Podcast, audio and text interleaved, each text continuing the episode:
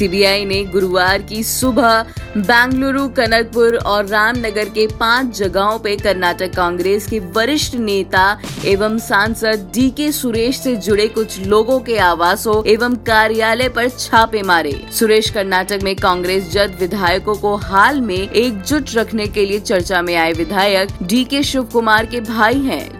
छापेमारी ने तब राजनीतिक रंग ले लिया जब विधायक शिव कुमार, उनके सांसद भाई डी के सुरेश ने इसे उन्हें फंसाने के लिए बीजेपी नीत केंद्र सरकार की बदले की कार्रवाई बताया। आरोप है कि 10 और 11 नवंबर 2016 के बीच तहसीलदार कार्यालय से मतदाताओं के किसी आग्रह के बिना 120 डुप्लीकेट मतदाता पहचान पत्र जारी किए गए थे और इनका इस्तेमाल नोटबंदी के दौरान नोट बदलने के लिए किया गया था। गौरतलब है नोट नोटबंदी की घोषणा 8 नवंबर 2016 को की गई थी और 9 नवंबर को बैंक बंद थे। ऐसी तमाम खबरों के लिए सुनते रहिए देश की डोज हर रोज।